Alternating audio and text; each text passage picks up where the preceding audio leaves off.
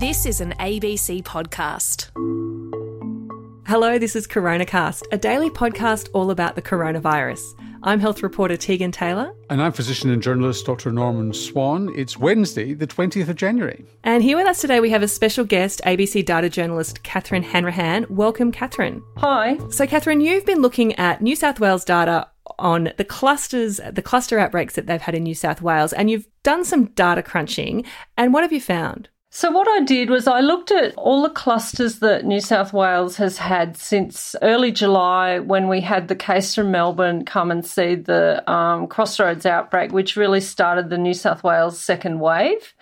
So, New South Wales Health defines a cluster as three people who are epidemiologically linked. And what that means is there are three people who've been um, in physical contact with each other, and also that the genome sequencing of the viruses they have are the same.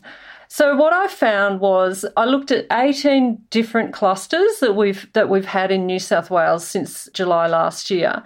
And regardless of how many cases are in the cluster, what we found is that the clusters last for about the same amount of time. That's three weeks from the first case until the last case is identified. So by the end of um, three weeks, you're really starting to have found nearly all of the people in that cluster.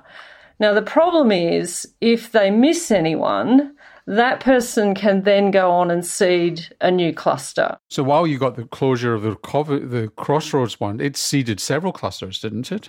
I mean, you had the one in the Thai restaurant, the Thai Rock restaurant, and various others, and they're all they all kind of trace back to Crossroads eventually.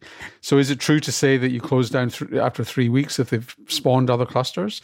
In some cases, they um, they did identify the source, and in others not. So, like for example, the Bankstown area funeral services, the Thai Rock restaurant, Wetherill Park.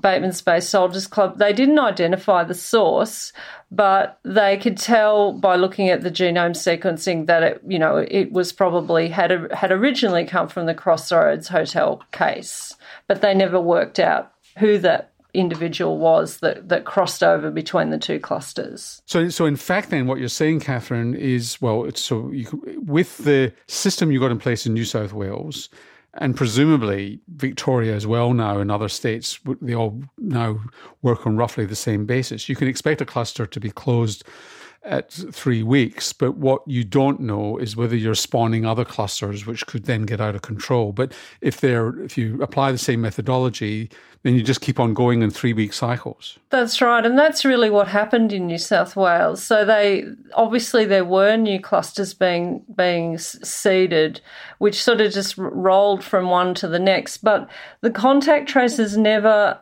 became overwhelmed by by the cases, so they were able to keep each cluster relatively under control and have it shut down after three weeks, but there would always just be one or two escaped cases that would spawn the next cluster. So, how do we get to donut days 28 in a row for the state? Yeah, it's um, it's tricky. I think what we saw happening last year was even though the epidemiologists say it doesn't matter whether you've got a big or a small cluster, it generally lasts about three weeks. The clusters, be, the cluster numbers began getting smaller. So when we got to October last year, we had the Oran Park cluster was 23 people. Hoxton, the private health clinic was 13. And so there's just less and less people they need to talk to, and I guess they can dig a lot deeper into who those extra cases might be. And in November, we got to the end of that last cluster, and then we had about a month of no cases, bar one, which was a transport worker. One of the controversial things that we were talking about early on in the Coronacast coverage of the outbreak in the northern beaches was when it looked like there was it was spawning other clusters or there were other leaks from overseas was the, the issue of whether or not to actually lock down for a short, sharp period of time to just get things under control. Is there any evidence that that speeds up cluster resolution? Yeah, that's that's an interesting one because when you look at these 18 clusters, the only one where we had a lockdown, like a real lockdown, was Avalon, Northern Beaches.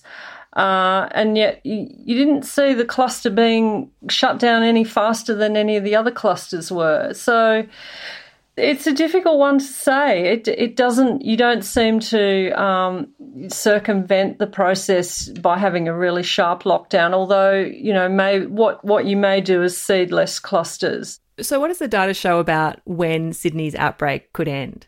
Well, assuming that there haven't been any new clusters seeded that the New South Wales Health doesn't know about, it, it would appear from the data that we have about another week of um, of the Berala cluster to run, and then it will come to an end. Catherine Hanrahan is a data journalist with the ABC. Thank you very much. Thank you. So, Norman, we get heaps of questions about whether, when the virus mutates and we've got these new strains popping up globally, whether the vaccines that we're getting are going to be effective against them. And so far, we've been saying, or we've been hearing from experts that yes, they will.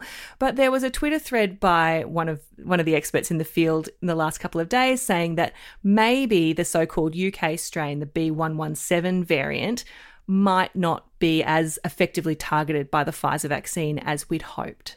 Yes, this is work done at the University of Cambridge on a small number of people. Basically, studied 15 people who had the Pfizer mRNA vaccine. They they basically gave them um, the spike protein that uh, with the mutations in it that was modified, so they weren't getting a, a proper infection. And what they found was that there was a reduction in vaccine efficacy in those small number of people and uh, they tried it, I think, also on the South African mutation. It's unfair to call it South African, but the one that appeared in South Africa, and also that that also found a little bit of a, a little bit reduced level of antibody response, specific antibody response to that version of the virus. So, very small study, not published yet. But if it's right, then there is some reduced effectiveness of the vaccine on these variants. Um, whether it's enough to make them ineffective, it doesn't look likely from this small study, but it means that there are further variants on top of that, then you could get escape from the vaccine.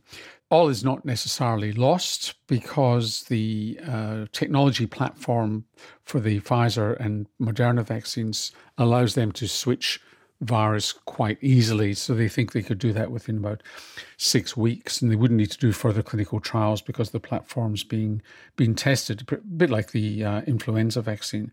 But it would play havoc in countries that are committed to other vaccines that might not be able to turn around that quickly. So at the moment, we're still okay, but there there are some warning signs. So let's take a few questions from the audience and keeping in the theme there about vaccination. Um, someone's asking, she's in her 30s and her partner and she always thought that this was the year to start trying for a baby. But now she's worried if she gets pregnant now, she's going to miss or delay her opportunity to get the vaccine, which she does want to get because she has asthma. Should she delay having a baby or go ahead with it? Does it mean that she can't get the vaccine while she's pregnant or breastfeeding? We've yet to see what approval the Therapeutic Goods Administration in Australia is going to give for the Astra vaccine. But at the moment, they haven't tested it on enough pregnant women to know whether or not it's safe in pregnancy. It's likely that it is. So you, you know you're right to be concerned.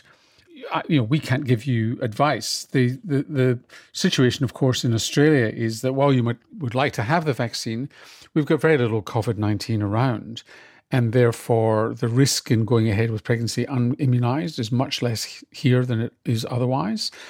Let's assume you get pregnant pretty quickly.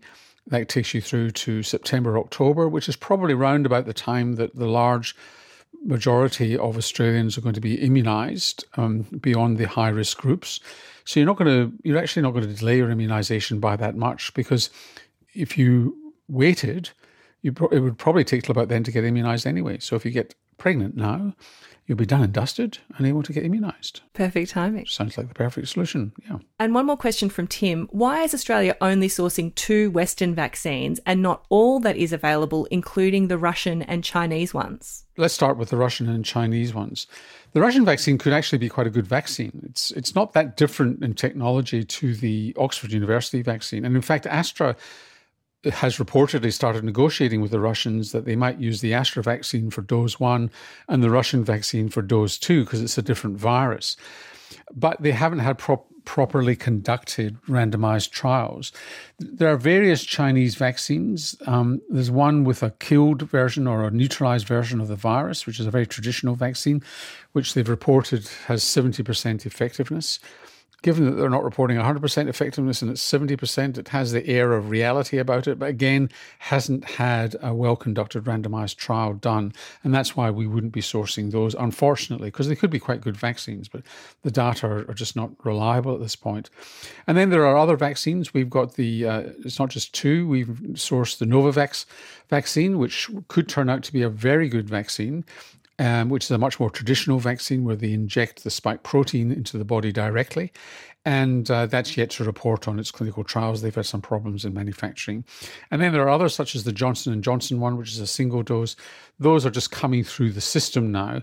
Really, the, what the Commonwealth did was negotiate with the front runner vaccines. The only one they could have negotiated there with a bit more confidence up front was Moderna, and they came to that a little bit late. Well, that's all we've got time for on CoronaCast for today. If you've got a question, go to abc.net.au slash coronacast, click on Ask a Question, and mention CoronaCast on the way through, and we will see you tomorrow. That we will.